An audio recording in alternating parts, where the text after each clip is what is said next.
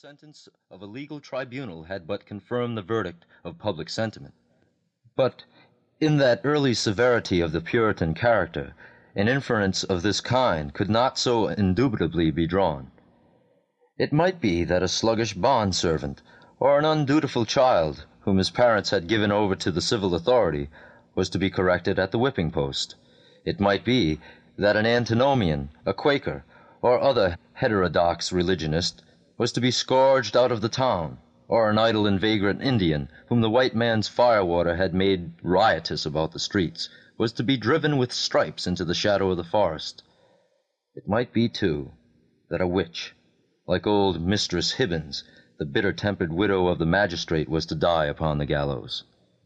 In either case, there was very much the same solemnity of demeanor on the part of the spectators, as befitted a people amongst whom religion and law were almost identical, and in whose character both were so thoroughly interfused that the mildest and severest acts of public discipline were alike made venerable and awful. Meagre, indeed, and cold was the sympathy that a transgressor might look for from such bystanders at the scaffold. On the other hand, a penalty which in our days would infer a degree of mocking infamy and ridicule, might then be invested with almost as stern a dignity as the punishment of death itself. It was a circumstance to be noted, on the summer morning when our story begins its course, that the woman, of whom there were several in the crowd, appeared to take a peculiar interest in whatever penal infliction might be expected to ensue. The age had not so much refinement that any sense of impropriety restrain the wearers of petticoat and farthingale from stepping forth into the public ways, and wedging their not unsubstantial persons, if occasion were, into the throng nearest to the scaffold at an execution. Morally, as well as materially, there was a coarser fibre in those wives and maidens of old English birth and breeding than in their fair descendants, separated from them by a series of six or seven generations, for, throughout that chain of ancestry, Every successive mother has transmitted to her child a fainter bloom, a more delicate and briefer beauty, and a slighter physical frame, if not a character of less force and solidity, than her own. The women who were now standing about the prison door stood within less than half a century of the period when the man-like Elizabeth had been the not altogether unsuitable representative of the sex. They were her countrywomen and the beef and ale of their native land, with a moral diet not a whit more refined, entered largely into their composition.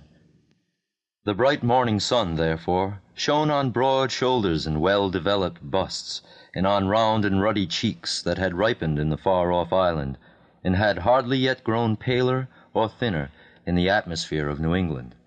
There was, moreover, a boldness and rotundity of speech among these matrons, as most of them seemed to be, that would startle us at the present day, whether in respect to its purport or its volume of tone.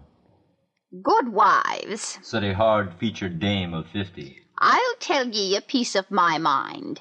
It would be greatly for the public behoof if we women, being of mature age and church members in good repute, should have the handling of such malefactresses as this Hester Prynne. What think ye, gossips? If the hussy stood up for judgment before us five that are now here in a knot together, would she come off with such a sentence as the worshipful magistrates have awarded? Marry, I trow not. People say, said another, that the Reverend Master Dimmesdale, her goodly pastor, takes it very grievously to heart that such a scandal should have come upon his congregation. The magistrates are God-fearing gentlemen, but merciful overmuch, that is a truth, added a third autumnal matron. At the very least, they should have put the brand of a hot iron on Hester Prynne's forehead. Madam Hester would have winced at that, I warrant me. But she, the naughty baggage, little will she care what they put upon the bodice of her gown. Why, look you, she may cover it up with a brooch, or such like heathenish adornment, and so walk the streets as brave as ever. Ah, but interposed more softly a young wife holding a child by the hand. Let her cover the mark as she will, the pang of it will be always in her heart. What do we talk of marks and brands, whether on the bodice of her gown or the flesh of her forehead? cried another female, the ugliest as well as the most pitiless of these self-constituted judges. This woman has brought shame upon us all and ought to die. Is there not law for it? Truly there is, both in the scripture and the statute book. Then let the magistrates who have made it of no effect thank themselves if their own wives and daughters go astray. Mercy on us, goodwife, exclaimed a man in the crowd. Is there no virtue in women save what springs from a wholesome fear of the gallows? That is the hardest word yet. Hush now, gossips, for the lock is turning in the prison door, and here comes Mistress Prynne herself. The door of the jail being flung open from within, there appeared, in the first place, like a black shadow emerging into sunshine, the grim and grisly presence of the town beadle, with a sword by his side and his staff of office in his hand. This personage prefigured and represented in his aspect the whole dismal severity of the Puritanic code of law, which it was his business to administer in its final and closest application to the offender. Stretching forth the official staff in his left hand, he laid his right upon the shoulder of a young woman, whom he thus drew forward, until on the threshold of the prison door she repelled him by an action marked with natural dignity and force of character, and stepped into the open air as if by her own free will. She bore in her arms a child, a baby of some three months old, who winked and turned aside its little face from the too vivid light of day, because its existence, heretofore, had brought it acquainted only with the gray twilight of a dungeon or other darksome apartment of the prison. When the young woman, the mother of this child, stood fully revealed before the crowd, it seemed to be her first impulse to clasp the infant closely to her bosom, not so much by an impulse of motherly affection as that she might thereby conceal a certain token which was wrought or fastened into her dress.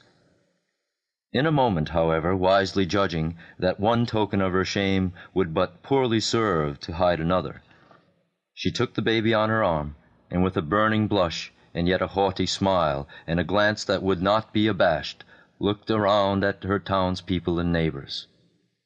On the breast of her gown, in fine red cloth, surrounded with an elaborate embroidery and fantastic flourishes of gold thread, appeared the letter A.